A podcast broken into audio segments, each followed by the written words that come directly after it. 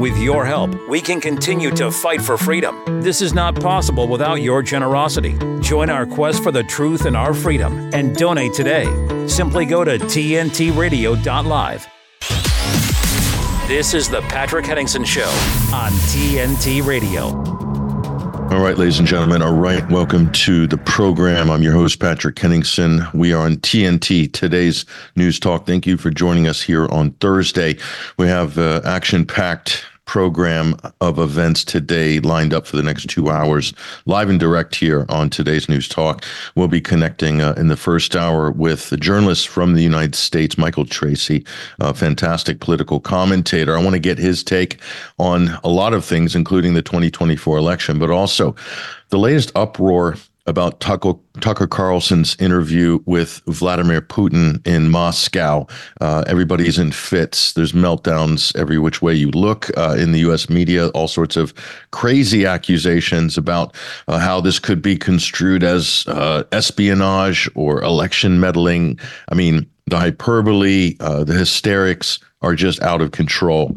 Uh, is this a prelude to what we're going to see in the run up to the 2024 election? Because if it is, uh, I don't know if I want to be around to watch this horror show. Uh, but anyway, we'll talk to Michael Tracey about that in the first hour. And also in the second hour, we're going to be joined by Basil Valentine, our roving correspondent, for updates on the Middle East, plus Christian James as well. We'll be looking at some of the Green New Deal follies uh, that are currently destroying the European and the UK and the US North American economies. When are governments going to let go of these boondoggle projects and start addressing the real economic situation, which is currently uh, in free fall? Uh, if you look at some of the uh, telltale signs that we're seeing right now. Uh, it does not look good right across the board, including on the energy markets. We've also got uh, interruptions with regards to global fuel, uh, supply chains, and so forth. It really is the last time you want to be tinkering around with the fundamentals of the economy by I don't know, aspirational Green New Deal policies that may or may not have any effect in the next uh, two or three hundred years. It's all theory, folks, based on computer modeling. That's what we're running off of right now. Let's talk to Christian about that in the second hour, find out where these stories are headed. Now, uh, there's all sorts of jockeying for position going on right now. We uh, covered uh, the recent primary uh, in Nevada with the GOP, Nikki Haley falling behind. Uh, nobody uh, none of the above uh, got more votes than Nikki Haley did in the new uh, the Nevada primary. Uh, so she's uh, chalking that up basically to the fact that uh, they didn't spend any money in Nevada, and it wasn't really something they took seriously. And then Trump rigged the Nevada primary, according to Nikki Haley. So some people can talk about election rigging, others can't. We'll also talk to Michael Tracey about that here in the first hour when we connect uh, him as well. We also spoke about the potential coup that is underway or some sort of a democratic crisis going on in West Africa, uh, in the country of Senegal. What does that mean uh, more broadly uh, when we're looking at the geopolitics of the region? We spoke to Freddie Ponton about that. And we're also uh, covering other areas of Africa. We will be as well with Freddie, including the Congo, uh, which looks like it is potentially going to be embroiled in a civil war as well. We may be touching that uh, later uh, in the week and next week as well. And then, if we're looking at the uh, political crisis right now in Europe, Europe seems to be torn right now uh, between whether to back this absolutely losing proxy war uh, in Ukraine. This has been an absolute disaster. It's been a disaster for the European economies. Uh, there's also a huge political toll to pay for European leaders that have been backing this project from the beginning and being asked to commit uh, ungodly sums of money and military support to uh, a regime in Kiev, let's face it, ladies and gentlemen, uh, is anything but democratic. So apparently, to uphold democratic values, uh, the European partners are backing a government led by a former comedian maybe still acting. Who knows? Uh, this is definitely the role of his life. The only problem is he can't get out of character. He's still wearing the green T-shirt. Uh, meanwhile, Ukraine has suspended elections indefinitely, so long as the war is going on. Uh, they've also uh, suspended any opposition parties. They've suspended any independent media. Uh, they've also suspended uh, a large portion of the church, the Orthodox Church uh, in Ukraine. So, no freedom of religion, no freedom of the press, no freedom of democracy, no freedom of speech. Uh, all these things have been suspended in Ukraine for a very long time now. And they said it's going to continue indefinitely into the future until at some point they win the war. What does winning the war mean for Ukraine? It means reestablishing 1991 borders, okay, and recapturing all this territory, including Crimea, that uh, Russia has subsumed into the Russian Federation. That's what they're saying. Does that mean there's going to be an end to this, or is this just going to continue in perpetuity as a frozen conflict, a la South Korea and North Korea? Certainly, that would be ideal for NATO uh, in order to have a new Iron Curtain or a new military front further east, closer to Russia. Strategically, of course, this is good for NATO in their eyes anyway. Uh, for Europe, though, it's usually risky. Uh, because anything could trigger off major fighting uh, between NATO member states like Poland. Germany, of course, is is uh, up to their eyeballs uh, in this conflict, uh, financially, politically. Uh, the price that they're going to bear at the ballot box, we'll find out in the next election. They're already suppressing political parties in Germany who are opposing the war. So this is all in all a very bad situation for Europe. So you're going to start seeing fissures and cracks uh, in the narrative. The United States and Britain will be there to try to shore up those cracks uh, in the narrative, to try to keep this flimsy and increasingly precarious coalition from completely falling apart. Uh, that's what you're going to see in the coming months. Meanwhile, uh, Russia can just sit back and wait. Uh, time is on its side. Unfortunately, time is not on the side of the Zelensky government in Kiev, nor is it on the side of Washington. With an election cycle coming up, this could be a liability. It's already turning out to be a liability. Look at the funding Farrago right now in Congress regarding assistance for Ukraine, the U.S. border, and Israel. Everybody's tied in knots. There are billions of dollars, hundreds of billions of dollars, in fact, on the ready for various wars and overseas escapades, but apparently not much money uh, for the United States domestically. So that's where things are at right now. It's going to be very interesting as things unfold in the coming weeks and months. And we'll be here to bring you our analysis as well as talk to some of the best experts uh, in these various fields. Zelensky's latest delusion it's worth commenting on. Uh, why has the Ukrainian leader decided to claim multiple regions of Russia? What is this all about? Well, Zelensky is becoming more ambitious. Uh, he feels he has a mandate from the West, uh, but his country. If you look at the polling, uh, he is sliding very quickly.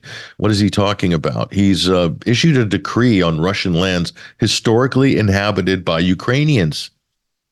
Incredible. Indeed, it is. So, in, historically inhabited by Ukrainians, preserving the national identity of Ukrainians. In Russia, what sort of areas uh, is he talking about? Well, he's talking about a number of present day Russian republics, including the Rostov region. Okay, he's claiming this is Ukraine. So Zelensky's kind of overshooting the mark a little bit, maybe overcompensate in order to uh, leverage up some sort of a compromise uh, situation here. But they really don't have any hand to play militarily in this. Is this just rhetoric uh, to play to an increasingly angry uh, mob in Ukraine? Certainly, he has not endeared himself to a number of factions within his own country, as people are looking to wind down this conflict in its current form and get to some sort of a peace negotiations. The pressure will mount. But anyway, here he goes. Uh, basically, nationalist rhetoric uh, on another level we haven't seen yet. It's getting more and more ridiculous uh, as the day goes by. Uh, so anyway, that's just one of many follies uh, coming out of Kiev uh, at the moment. Uh, in the meantime, however, uh, let's take a quick break with TNT, today's news talk.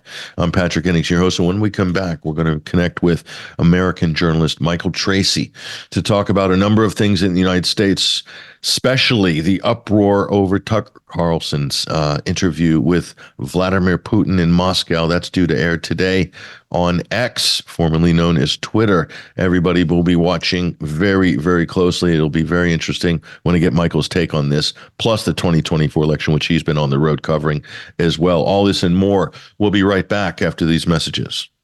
TNT's Bruce de Torres. The WHO's proposed treaty will increase man made pandemics by Meryl Nass. Just a minute about this. This report is designed to help readers think about some big topics how to really prevent pandemics and biological warfare, how to assess proposals by the WHO and its members for responding to pandemics and whether we can rely on our health officials to navigate these areas in ways that make sense and will help their population populations. We start with a history of biological arms control and rapidly move to the COVID pandemic, eventually arriving at plans to protect the future. She didn't put protect in quotes, but I just did verbally. World Stage and Bruce de Torres on today's News Talk, TNT. Affordable housing, we can build that. Sustainable housing, we can build that. At MIT Modular, we understand the importance of housing for all and the importance of design, cost, and functionality. Our goal is to meet the needs of our growing population by converting shipping containers to livable units. If you're like minded and in a position to invest in something meaningful and life changing, we want to hear from you. We are a team of professional architects, engineers, and financial and tax experts dedicated to offering unique solutions that provide a brighter future. Our Opportunity Zone Fund offers investors both real estate and operating business diversification, five year tax deferral on capital gains, annual tax benefits, and ultimately tax free appreciation potential. There are opportunity zones all over America. If you're interested in learning more about our services, need affordable housing, or want to participate in creating a new vision for tomorrow, give us a call in the U.S. on 385 985 5702 or read more at mitmodular.com. MIT Modular. We can build that.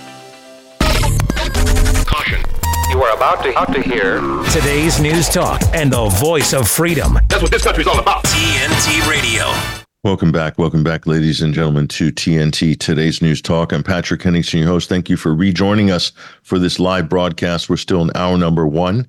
Uh, we're going to be switching gears right now to the U.S. politics. Uh, and I want to welcome onto the program uh, an independent journalist on the ground in the United States who's been doing some spectacular coverage on the campaign trail so far in the 2024 election cycle. A fascinating take on things. Michael Tracey is joining us uh, on the line right now from the U.S. Michael, welcome to the program. Hello, thanks for having me on. No, it's our pleasure, Michael. And uh, there's a couple of things that uh, I definitely want to hear your views on. Uh, we'll talk about the 2024 election cycle, but let's cut right to the chase. The big story that everybody is talking about right now in the U.S. is Tucker Carlson's interview with Vladimir Putin, which is due to be broadcast today on X, uh, formerly known as Twitter. And I want to get your take on this. There's been a huge reaction. I mean, some incredible things have been said about Tucker Carlson, what should be done as a reaction to this interview by Tucker. Uh, you know, just your feelings and thoughts on this, um, your observations, Michael. Yeah, you know, I wrote an article about this for Newsweek a few days ago, two days ago now. And obviously, my perspective is that it's straightforward, straightforward and undeniable that anybody who has an opportunity to interview a significant world leader should seize that opportunity. I didn't even realize that was such a controversial point, but apparently it is. And on the Newsweek homepage, accompanying my article, or like adjacent to it, there's blaring headlines about how some EU official is saying that Tucker Carlson could be sanctioned for going to Russia to interview Putin. On what exact grounds, I'm not exactly sure, but there probably will be some clamor for that given how hysterical people get about just the mere fact of being in Putin's presence and interviewing him. I mean, it wasn't that long ago that Putin was actually relatively accessible to American and Western media outlets, more than you might expect, and people might find it a little bit surprising now. Uh, but in 2021, he did an almost 90 minute interview with NBC, Keir Simmons of NBC News, live from Russia. It was very extensive, very uh, detailed. And I recall Putin actually extending the period of time that he was sitting for the interview mid interview. So it went longer than it was scheduled for. And he has done long interviews with the Financial Times. What people seem to be objecting to now so maniacally is not anything to do with the interview itself because we haven't seen it yet. No one has, as far as I know. So they can't be objecting to the content of the, of the interview. They're objecting to the principle of Tucker Carlson being in Russia and interviewing Putin. So you'll have people who try, are like claiming that they're the guardians of journalistic ethics or something, screeching with such fervor in denunciation of this interview before they could have possibly had a chance to see it so, ironically, they're the ones who are contradicting standard journalistic ethics because they're prejudging something that they haven't necessarily been able to see, um, which is kind of insane. And the idea that it's it's preferable for American or Western audiences to continue to have almost zero direct access to Putin, at least in terms of a media interview, because he's not done one for an English speaking audience that I know of since before the Ukraine war started in February of 2022. Uh, the idea that it would be preferable for that lack of exposure to continue is just crazy, considering that bilateral relations between the two leading global nuclear superpowers are at a historic low.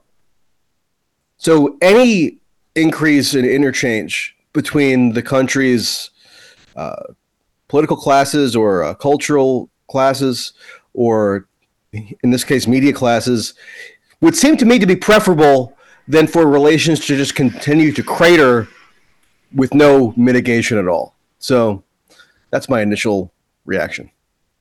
There's there's a couple of things that I, I noticed in the sort of uh, conversation surrounding this, Michael. One of them is there's a lot of concern that somehow this is going to influence the 2024 election. You've probably seen some of these comments as well. I can't understand how that could be, but uh, they're they're they're afraid that Tucker has opened the door to the American psyche or the American mind or the the cultural space the military experts are calling it the fifth generation warfare space, and Tucker's allowing Putin into the minds of Americans in a very fragile election year. I don't like the sound of this, Michael, because this sounds crazy, and this is only step one of crazy. Uh, on this election cycle. You've been covering this election too, so you probably have some special insights on this. What do you think about that that sort of accusation? Well, man, I mean, there's something psychologically irreparable about the media's take on things that could allegedly help Trump because they're always dot connecting and trying to discern patterns of like phenomena out in the natural universe that they can claim in some convoluted way helps Trump. And if they can make that claim, then whatever is supposedly helping Trump must be furiously denounced because that's the embodiment of pure evil. So this is just a continuation of that. I don't see any plausible case or a rational case that Putin doing an interview in February of 2024 is going to help Donald Trump like win Wisconsin in November of 2024? Like, what's the ch- what's like the chain of events there that people are suggesting is somehow going to be such a political boon to Trump? But you're right. I mean, people are making this reflexive point.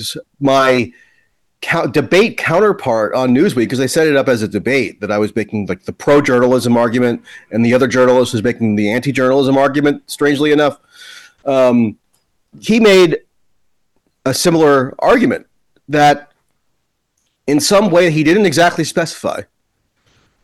Just the mere fact of Tucker Carlson interviewing Putin is going to redound to the political benefit of Donald Trump, and therefore it must be, you know, presumptively denounced as this grave, you know, offense to the American body politic or something.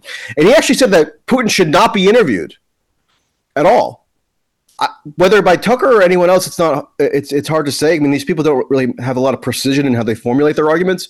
But he was saying we're better off not having inter- any interview with Putin at all because Russia already has enough influence on the American psyche through its manipulation of the internet and through other propaganda mechanisms that it has at its disposal. I don't know if my observation comports with yours, but the idea that Russia has this highly sophisticated propaganda apparatus seems like it's probably not the truest thing at this point because uh, whatever else you think about the Ukraine war, I see it seems like for at least much of it, the Russian state's propaganda apparatus, such as it exists, has uh, been dwarfed by the pro-Ukraine propaganda apparatus. So the idea that it was this fearsome, you know, uh, this fearsome influencer of, of external public opinion seems like it's been disproven by the events of the past two years. But people are so convinced of this because remember, they think that the Russian propaganda apparatus is so omnipotently powerful that it installed Donald Trump as president in 2016. They haven't been dis- disabused of that belief. Um, so if that's the grandiosity with which they view the supposed online manipulation threat, then uh, it's not surprising that they're continue to you know pattern detect and they're applying the same blinker logic to the forthcoming interview with Tucker and Putin. Yeah, I think there's some, a lot of circular logic at play, uh, where the base assumptions from 2016 are still uh, living, in, uh, looming large in the minds of uh, many uh, Americans, unfortunately. But isn't it a case, Michael, that they've heavily censored any Russian statements or foreign ministry statements or Putin or whoever, Russian media, full stop? It doesn't really exist in the West for all intents and purposes. The, the URLs have been banned in Europe. Um, so it doesn't exist there. It's not on YouTube. They took it off. But isn't it a case that the thing that you ban, if you get into this censorship game, including this uh, interview with Tucker, the reactions have guaranteed it's going to be the highest rated uh, program of the year. The thing that you ban, there's going to be this kind of, you know, curiosity and craving by people to want to see it. Uh, isn't is that what is that's also at play here? Do you think? Yeah, I don't know that it's so much brute force censorship in the United States. This is different from Europe, where there has been overt state censorship of Russian state media outfits and more heavy handed censorship tactics than are really quite as permissible in the United States. There probably are some instances of outright censorship in the US that aren't springing to mind right now, but I think it's more slightly more subtle and then even perhaps more insidious in the U.S. in some ways, uh, just because of the First Amendment protections. I mean, I mean, like RT, I think is technically still available on just cable uh, packages, right? Um, now it can be kind of buried, it can be de-emphasized, and maybe that's just as effective in terms of curtailing its reach. Um, but it's not quite the same as the situation in Europe. I mean, I remember being in Poland shortly after the invasion of Ukraine and scrolling through like the dial of the TV monitor, and then if you go onto RT, which is like a pretty high ranked channel at that time, it was just a bl- black screen. It was kind of eerie.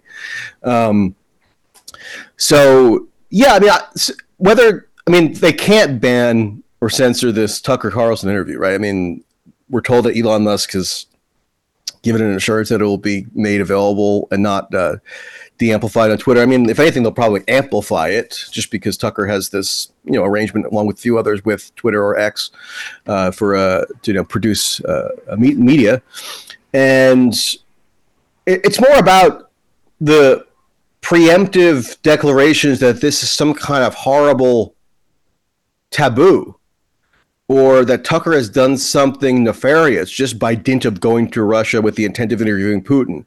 So it's the uproar that's preceding the publication of the interview that I think is going to engender extra attention. I mean, obviously, with Putin not having done a Western or U.S. oriented interview for so long, it was going to get a ton of attention anyway. But the screeching and the histrionics that came first, uh, of course, only heightened the anticipation for the actual interview. So, yeah, often these people are I mean, the people who are having that historical reaction are not, not the most rational actors. Because if they were rational actors and they really didn't want this out, then they would just like you know play it cool or just not go excessively crazy, and then maybe that would temper some of the the anticipation of it and maybe limit its reach. But they've ensured that it's going to have maximum reach now. So I think I've been We'll have to looking at. Ukrainian Ukrainian Twitter as well. They're saying that this isn't a, a, a, a legitimate interview because the questions aren't being vetted like they would with a mainstream media outlet. There's no vetting. I see this word being used a lot. So like vetted by whom? I, by by somebody in, in a dark suit in the back of the control room. I don't know, but th- They were like BBC Ofcom to vet or something. Yeah, are like, all- like, some, like, some like quasi governmental authority should be able to technocratically vet the questions. Yeah, yeah, broadcasting authority or a watchdog or something like that. So, so what does this say about because these set piece interviews, Michael, used to be Mike Wallace, Barbara Walters, uh, Christiane Amanpour. They they had a kind of monopoly on these set piece interviews. Peter Arnett interviewed Osama bin Laden. Um, so uh, the mainstream media organizations, News Corp, these big corporations, they're not getting these opportunities. This is incredible. If you think about these billion dollar media conglomerates, they can't land these interviews, but Tucker lands it. Isn't that what the, do you think that's more about what the uproar is about? Is this, this is the establishment having a sort of, you know, uh, you know, lashing out at, uh, what's clearly a, a trend that's moving in a direction that's not in their favor. What do you think? Yeah, I think the the uproar is multi pronged. So what Christiane Amanpour said is that you know, Tucker is lying or Tucker's not telling the truth because in his introductory video from two days ago or whatever it was, Tucker did say that no American journalist or Western journalist has bothered to interview Putin since the invasion of Ukraine. And of course, because they're obsessed with just kind of trivialities, journalists latched onto that, you know, and there were like angry monologues on CNN primetime saying that Tucker was lying because outlets like CNN or the BBC or whatever, NBC, ABC, they have technically probably submitted interview requests to the Kremlin uh, communications department seeking to interview Putin. So they have sought to interview Putin, but then that got conflated as, according to the outraged journalists, them never even attempting to uh, interview Putin. And maybe like Tucker's phrasing of that or framing of that was, you know, uh, angled in a certain way for emphasis. Uh, but the point is, nobody has successfully obtained an interview with Putin until now, and it's Tucker who's obtained it.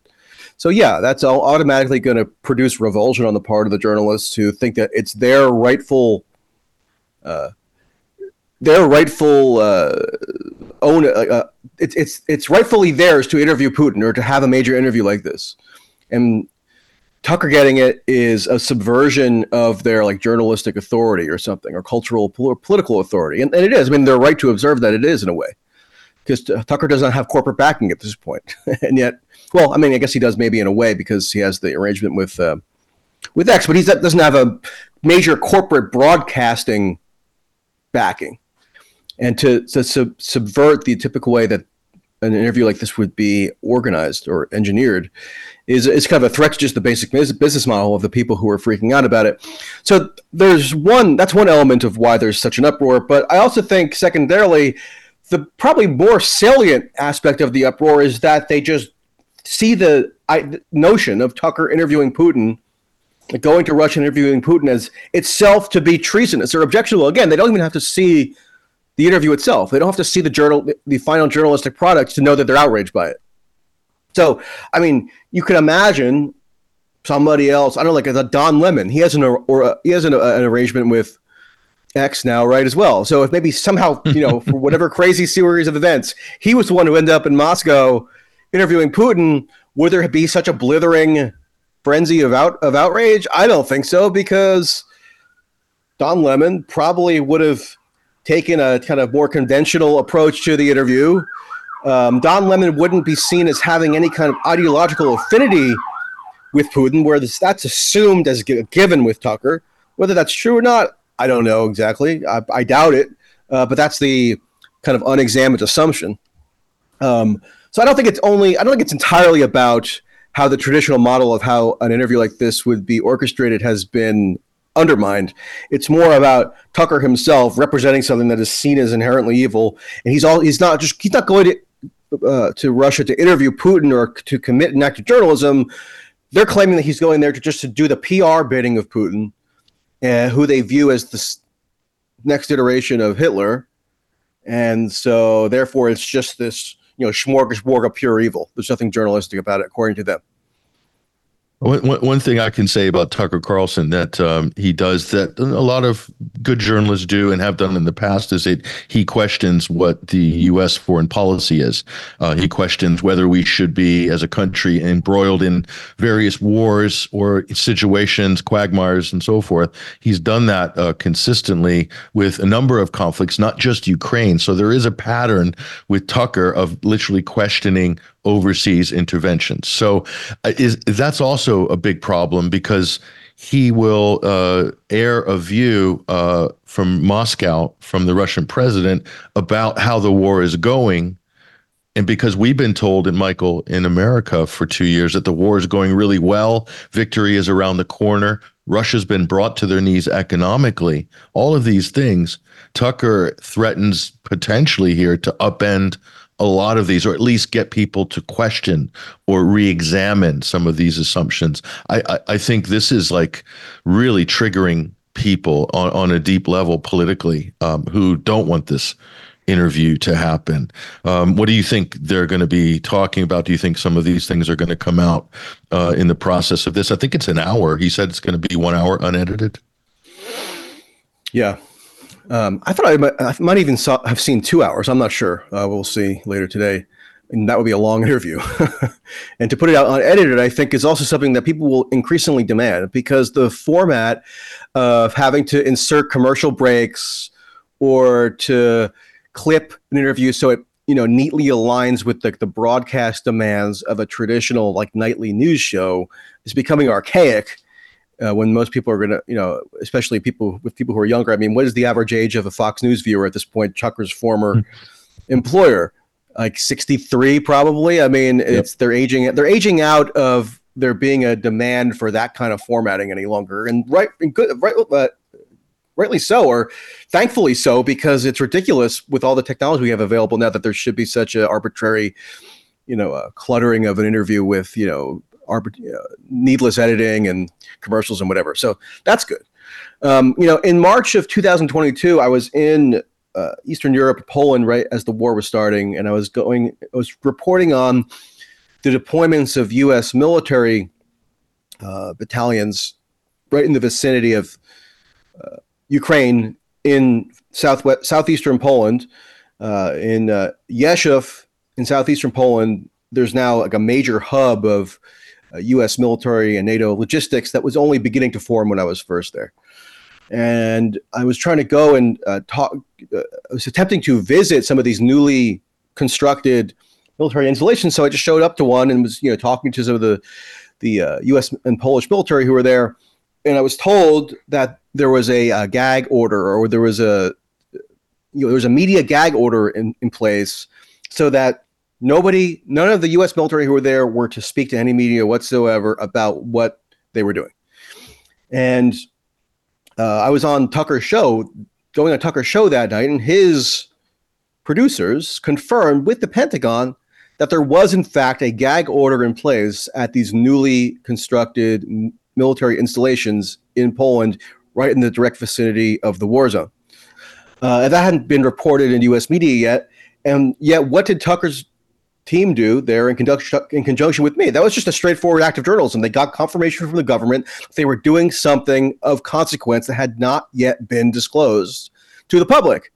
So when you have CNN anchors or others screaming that Tucker can't possibly be a journalist, and we can't look at this as a forthcoming journalistic interview, I mean, there's just plenty of contradicting evidence showing that he has committed acts of journalism. I mean, whether you like him or dislike him is kind of immaterial to whether he does journalistic work. I mean, they love to try to police who could be rightly classified as a journalist as though that makes a difference to anybody or if it's like some vaunted societal status. I mean, you could be a piece of crap and a journalist. I mean, and it doesn't like they're not contradictory. Or you could be like, you know, a saint and a journalist. So they're going to try to get people bogged down in that debate, um, uh, which is is ridiculous. You know, I think um, it would be rational. I mean, let's say hypothetically, I doubt this will happen. I can't imagine that Tucker will be as sycophantic with Putin as your average, you know, Fox host now is with Donald Trump or like mm-hmm. NBC host is with Joe Biden. But let's say hypothetically he is. Let's say he just decides that he's a huge fan of Putin and just wants to completely kiss his ass for two hours. That would be worth reasonably scrutinizing because Putin is a powerful world figure and should be subject to rational journalistic inquiry just like anybody else. But we have no evidence that that's happened yet. People, again, are just objecting to just the mere principle of the interview being conducted. Um, so, yeah, I mean, obviously, what you'd want to, if, if, if you want to have an accurate understanding of any world conflict, even, even leave aside that it's Russia, Ukraine, or NATO, uh, Russia at this point wouldn't you want to have the most comprehensive comprehensive understanding as possible of what the motives are for each warring party? I mean, the idea that it's bad to consume or to gather that information is a pure propaganda perspective because people aren't objecting to this because they um, on, on journalistic grounds, because on journalistic grounds, you would want to have as much information as possible about the nature of the conflict. And this is a big missing piece, at least for Western audiences, for the past two years. Obviously, you can read a Putin speech if you want, but like not that many people in just the ordinary like American public are probably going to be moved to like go to the Kremlin English translation website, like read transcripts of his speeches or something. They'd have to have it sort of filtered to them by the tastemakers or the people who are you know, uh, regulating sort of information consumption. And now that that's happening, that's a big kind of black hole that's being at least partially filled. Um, which anybody who's just interested in under, better understanding the basics of the conflict should celebrate. And if you're, you know, if you're condemning it, then you're operating from a propaganda perspective, not a journalistic one, which again is ironic because the, these people who are castigating Tucker Carlson are going to run around claiming the mantle of journalistic integrity when they're really doing the opposite. No, uh, yeah, the, the, there's a lot of that going on right now. Um, so yeah, the, the the aftermath of this is going to be very interesting to read. Uh, what's uh, in the Washington Post, the final, uh, these sort of uh, op-eds that are that are coming. Uh, they're in the they've probably already been written, Michael. A lot of these op-eds, even before I could pre-write one in my sleep. That's the that's the sad uh, that's the sad truth of it. Um, look, we're going to take a break. I said, I, I, said, I, as I said in my Newsweek item uh, uh, two days ago, these people haven't had an original thought since the Steele dossier.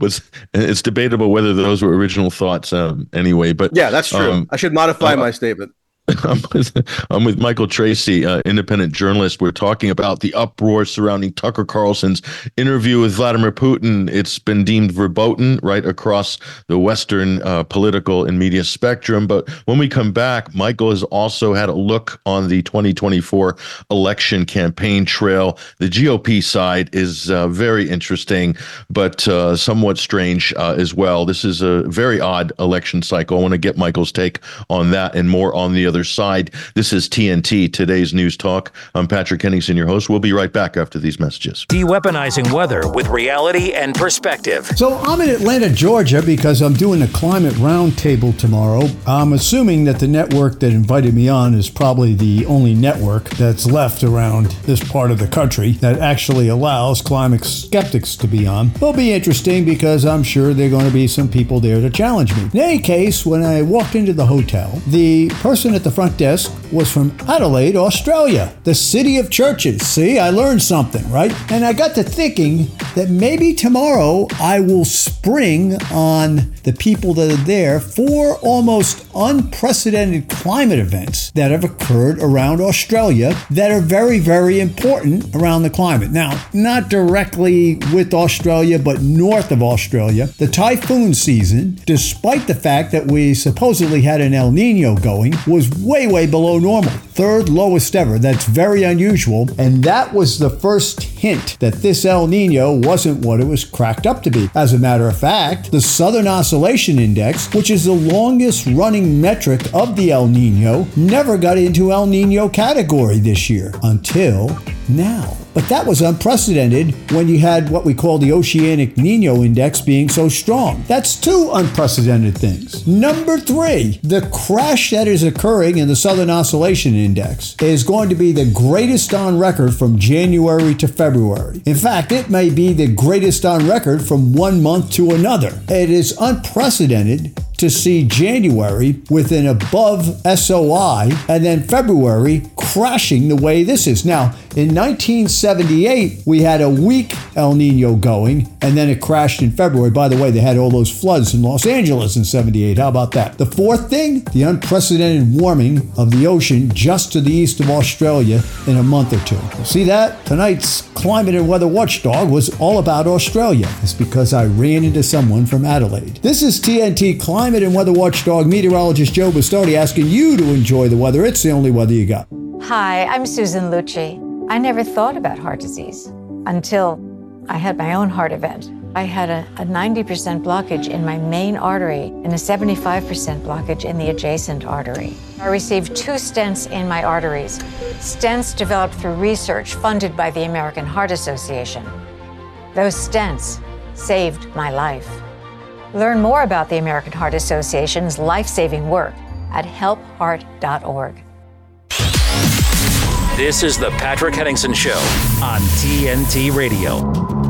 Welcome back, ladies and gentlemen. Welcome back. It is Thursday. We are still in the first hour of this live broadcast. Really appreciate you guys joining us right now. And hello to our listeners and viewers and everybody in the TNT chat community. That's the little red bubble in the lower right hand part of the screen. We go to the URL tntradio.live. You can also access it through the app, which you can download on the Google Play and the Apple Store as well. We have a big crowd in there. Really appreciate you guys getting consistently high numbers, uh, over 150 to to 200 in our chat community during the show. These are great. So that's where you want to be during the program. We'll be interacting with you in there shortly as well. Uh, back onto the program, however, let's bring Michael Tracey, independent journalist uh, from the United States, onto the stage. And Michael, we've also noticed you've been on the campaign trail uh, on this 2024 election cycle, and you're you're you're kind of almost reporting it. Um, I don't know. I, I I like your style. You're you're going a bit gonzo,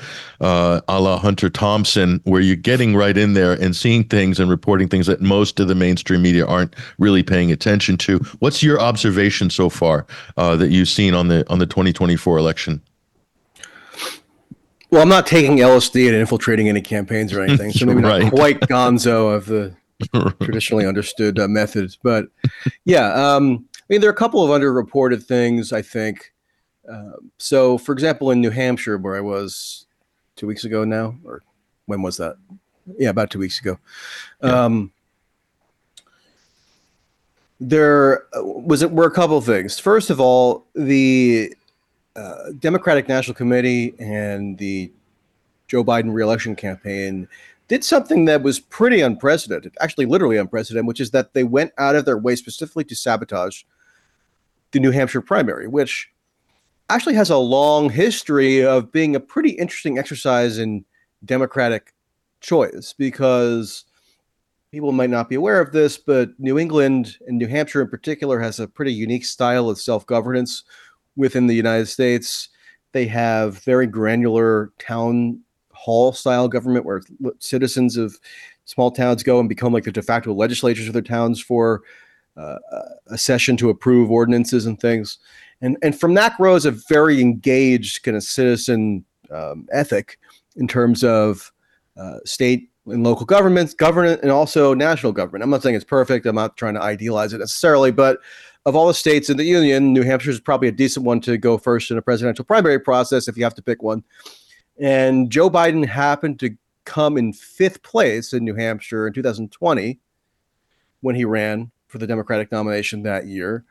And so the DNC, in conjunction with the Biden campaign, within the past year or two, maneuvered to strip New Hampshire of delegates essentially um, by saying that it was no longer entitled to its first in the nation status, which it has actually codified in its state statutes, um, because they were arguing that there needs to be a more diverse electorate that kicks everything off. And that happened to just coincidentally be South Carolina, where Biden won like a big victory in 2020. And that basically skyrocketed him to eventually getting the nomination. So it was a pure political play, but they tried to frame it as out of their concern for increasing diversity or something, which is just a farce. Um, and they went through they went to some pretty extreme lengths to suppress the primary. I mean, they the DNC sent a threat letter essentially to the New Hampshire Democratic Party saying that you are required to inform the public that this election is meaningless and that candidates should not participate. So they were ordering, like the Central Party Committee was ordering the state party to essentially suppress the, the vote or to engage in voter suppression tactics or tactics that in virtually any other circumstance, if you could imagine, if it was Republicans doing it, Democrats would mm-hmm. cry foul, and rightly so, as voter suppression. I mean, imagine if it was like a minority group that the Republicans were targeting that at or something. Um, and yet it got very little attention in media coverage. There's only one, you know, Dean Phillips, who's a Democratic congressman with pretty generic views, that is technically running against Biden and did so in New Hampshire. He's called attention to it, but he's seen as kind of a marginal figure, which he is, and it, it didn't get a whole lot of uh, critical coverage, which it should because it completely flies in the face of the main Democratic Party campaign message ever since the dawn of you know the age of Trump, which is that they're these stalwart, heroic defenders of democracy and they have to ward off like the the hordes of the uh, anti-democratic um, you know insurgents or insurrectionists uh, personified by Trump and the MAGA movement because they want to abolish democracy. Well, I mean, they started off this whole campaign cycle by essentially sabotaging the first major democratic exercise in the in the process. Um, and this is like a pretty storied tradition in, in New Hampshire going back, you know, many many decades. Um, so that was one thing. Uh, there is also, I mean, there's interesting uh, sentiment that I tried to pick up on from the Trump voter. Uh, a lot of j- just going to be generic Republicans who are following the Republican standard bearer. Uh, but you do see some shifts in messaging. Like there were people who volunteered to me that they viewed uh, Trump as the best candidate because he's going to prevent World War III or because he didn't start any wars. No, I think there's ways that you can um, quibble with those talking points, which Trump and his campaign apparatus have actually been going with and promoting. But the very fact that that's a salient political message with the Dem- with the Republican frontrunner um, is a notable uh, shift. Um, I would make probably some substantive criticisms of those those claims because you know a lot of what we're seeing in Ukraine now actually ha- was uh, for- foretold by actions of the Trump administration. Go look at Putin's speech in February 2022. A lot of his grievances that he cites with U.S. policy occurred under the Trump administration. And you know, Trump has said stuff like last summer he did an interview where he's saying, you know, he, his position on Ukraine really has no detail to it other than Trump is claiming that it number one never would have happened if he was president, and number two he'll get it all solved in 24 hours. So we don't need to, apparently need to know anything other than that in terms of policy specifics in terms of Trump how, how Trump would handle the issue. But he did give a little bit of more detail during one interview uh, a few months ago where he said that he would tell Putin that if he doesn't accept like the U.S. imposed deal, that uh, Trump would threaten to send Ukraine even more weapons than ever before. And then just uh, more recently, a week or two ago in Nevada, Trump was campaigning ahead of the caucuses, which I think are, it might be today. Um, Trump was saying that he was basically going to do what, what, what Ron DeSantis campaigned on doing. Ron DeSantis had a com- uh, completely inchoate position on Ukraine because he was always trying to triangulate and he was always trying to like not 100% offend the more anti-interventionist or Ukraine skeptical contingent of the Republican electorate, but also try to remain in good standing with the more hawkish or pro-interventionist element. He was always trying to like uh, tread uh, or you know, walk that fine line, and never really did it convincingly. So he always just ended up basically incoherent on the subject. but what he would say when he was prompted to answer the question to kind of give give the vague indication that he was somehow intervention skeptical was he was saying Europe needs to step up their game. We need to pressure the EU to spend more on Ukraine than we are or equal our uh, funding commitment because it's more important for them than it is for us, which is not like an anti-interventionist statement. It's actually saying we the U.S. should cajole or pressure Europe into increasing their interventionism in Ukraine. Um, and so that's typically what DeSantis went with when he was addressing the subject. Um, and Trump basically repeated a, a, almost an exact version of that uh, in a speech that he made. I, I, I happened to be listening to that speech. I tweeted out a, uh, a, clip of it, and people went insane. I mean, Robert F. Kennedy actually used it as a basis for saying he'll he'll actually end the war, while Trump will continue it. So it's kind of interesting how that. Uh, I mean, it'll be interesting to observe how and if Trump's messaging on Ukraine in particular shifts now that he's effectively the nominee. He was always on mm-hmm. course to be the nominee, like with like almost 100% certainty, but now that it's actually verified by election results, it'll be interesting to see as he begins to court more of his previous donors who were against him in 2016 and came around and then were for him in 2020 and then were toying with some other Republican potentially for 2024. Now that they're, they're being brought back into the fold, can you maybe uh, discern some kind of shift in how Trump is at least rhetorically addressing this issue? Not that his rhetoric necessarily amounts to all that much in terms of significance, but that'd be worth uh, bearing in mind. Um, do, do you think yeah. Nikki ha- Nikki Haley and DeSantis? Do you think there's an element that they're auditioning for uh, a possible vice presidential slot or cabinet position or something? Because those are two very pro-establishment candidates, but they don't have the popular appeal uh, that Trump has. You know, what what about this Haley phenomenon? We got a couple minutes left. I'll, I'll give you the floor uh, for the final three minutes, Mike. Go ahead. Yeah, I mean, obviously, I, I think if Ron DeSantis or Nikki Haley were offered the vice presidency, they would take it. Almost anyone, almost any ambitious politician would, regardless of what they say. Uh, are they auditioning for it? I kind of doubt it. I think Ron DeSantis seems to be running more of like a shadow campaign, or like he's doing stuff in Florida now, which has no direct relation to Florida state government. Like he's going to press conferences and making big statements about Israel Palestine, and you know criticizing the Biden administration for like allegedly floating a two-state or a Palestinian state, which I don't think they're really even doing. That's more of just a PR tactic. But he was going out of his way to criticize that, and you know what does it got to do with you know like uh, saving the Everglades or something? Not, not a whole lot, I don't think.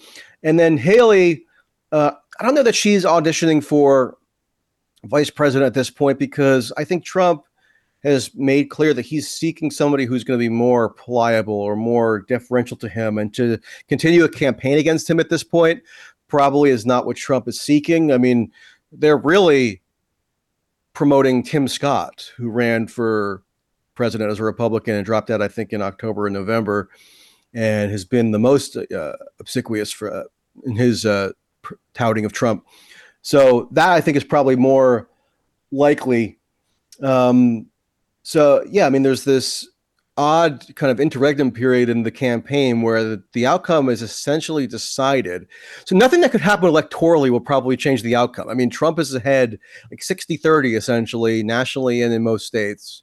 Uh, Nikki Haley might be able to get a couple of delegates here and there.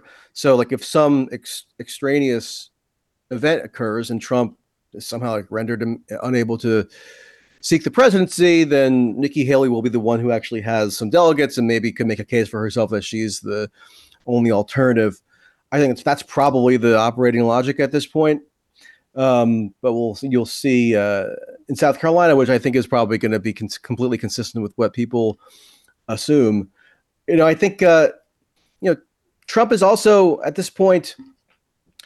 You know, people always uh, balk when I say stuff like this, but Trump does have a lot of establishment support in terms of the party apparatus for the Republican Party. I mean, the, the RNC is basically under his control.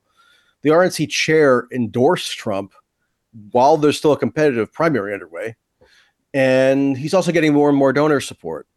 So, you know, I think as strange as it seems, whatever recalcitrant elements of the Republican Party there might be in terms of uh, having an antagonistic act, uh, attitude toward Trump, they're probably going to be brought into the fold soon enough, and that will be strange because he's twice impeached and Russian asset and all this. But um, I doubt that will really change the the basic structure of of the race. So I'll be I'll be fascinated also to hear as as the months go on, Michael, your your sort of comments and on how the Biden campaign is shaping up as you get closer to the uh, Democratic National Convention in the summer, because a lot of people are looking at the state of Joe Biden recently, um, just his kind of physical and mental state, and extremely worried. The polling shows that a lot of Democrats really didn't want him to run, yet he's he is running. Um, so there's a lot of problems attached to that potentially. So. Uh, uh, that's interesting. There's a lot of speculation about last minute shuffling on the ticket, um, all sorts of things like this. So it'll be interesting to get your comments later as that sort of develops. We hope to carry this conversation on uh, in the future. Michael Tracey, independent journalist. Before we go, Michael, give our listeners and viewers uh, uh, uh, indication where they can find your work, your Substack. Give a shout out to where you can see you. Yeah, I just relaunched my Substack recently. Actually, it's at mtracey.net, m t r a c e y.net. Uh, just had a piece up yesterday. Um, had a news item in Newsweek this week. People can Google, and then also I'm um, always, for better or worse, on Twitter slash X. So that's at mtracey, m t r a c e y. We'll drop those links in the TNT chat community as well. Follow Michael on X Twitter as well for the latest. You would definitely want to be following that account. Michael Tracey, thanks for joining us this week. All right. Good to be with you. There he goes, ladies and gentlemen. And top of the hour news headlines are coming up on the other side. We'll be reconnecting with a couple of other expert guests and analysis in a number of things domestically and internationally. Stick around. We'll be back in just a few minutes.